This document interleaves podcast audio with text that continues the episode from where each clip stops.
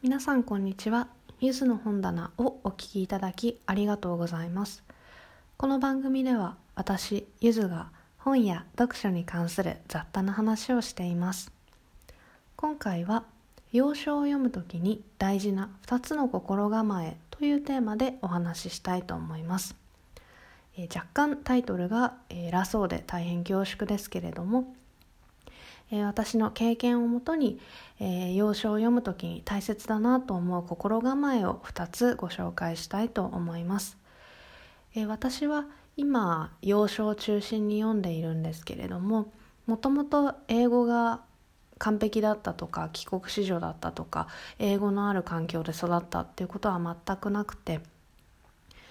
あの要所を読むのにも苦労して、まあ、努力して要所が読めるようになったという、え立場の人間です。なので、え今回お話しする心構えというと、まあ、若干大げさなんですけれども私自身が今でも気をつけていることなので少しでもお役に立てれば嬉しいです。え早速内容に入りますがまず要所を読む時にえ大切な心構えとして見栄を張らないということがあるかなと思います。えブログなどでも書いてきていることなんですけれども特に洋書を読み始めた時洋書に挑戦してみようって思った時ってすごく、えー、有名な作品を読んでみたいとかそういうのから入ってみたいっていうふうに思うと思われるんですけれどもこれは私の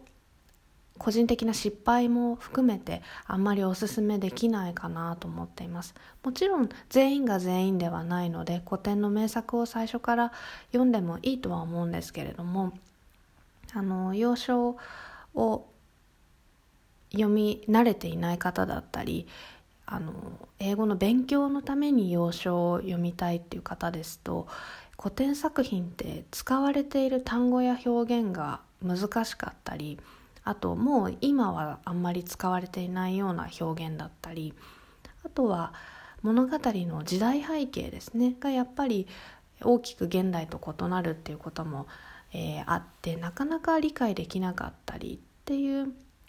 ところがあったりするのであの要所初心者の方は特にあまりそういったものから手を出さない方がいいのではないかなと思っています。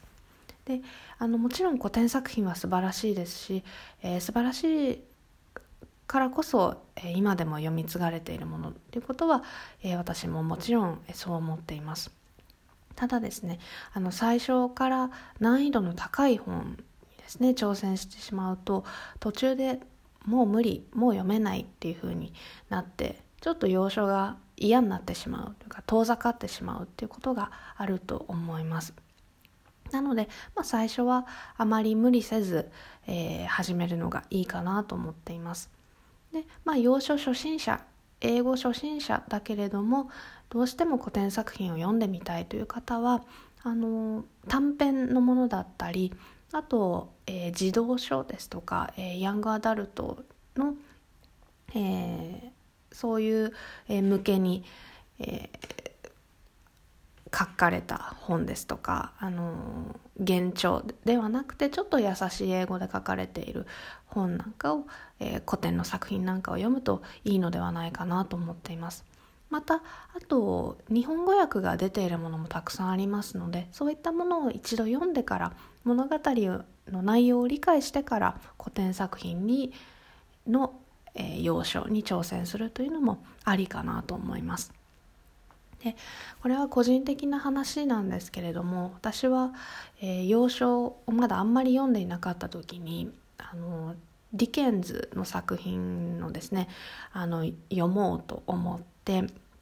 手に取ってみたんですけれどもえっといろいろ今まで読んできてはいるんですけれども特に洋書初心者の時に手に取ったのが、えっと、デイビッド・コパフィールドっていう作品ですね。で、えっと、途中心が折れてしまって途中でちょっと読むのをやめてしまってで結局読み終わったのが開始から1年後ぐらいだったっていう苦い経験があってであのそこからまあこういった考えになりましたもちろんデビッド・コバフィールドは素晴らしい作品なのであのおすすめしないということは全くないですけれども、えー、初心者の方には、えー、若干ハードルが高いかなと思います。えー、続いて2つ目の、まあ、心構えですけれどもこちらも特に初心者の方に向けてのアドバイスになるんですが好きなジャンルの本をぜひ、え、読んでいただくのがいいかなと思っています。あの要所はこれを読むべきとかベストセラーはこの本とか、えー、今この本が、えー、海外で流行ってるとかっていうニュースとか記事を目にする機会があると思うんですけれどもあの個人的にはご自身が好きなジャンルの本を、え、読む挑戦するのがいいかなと思っています。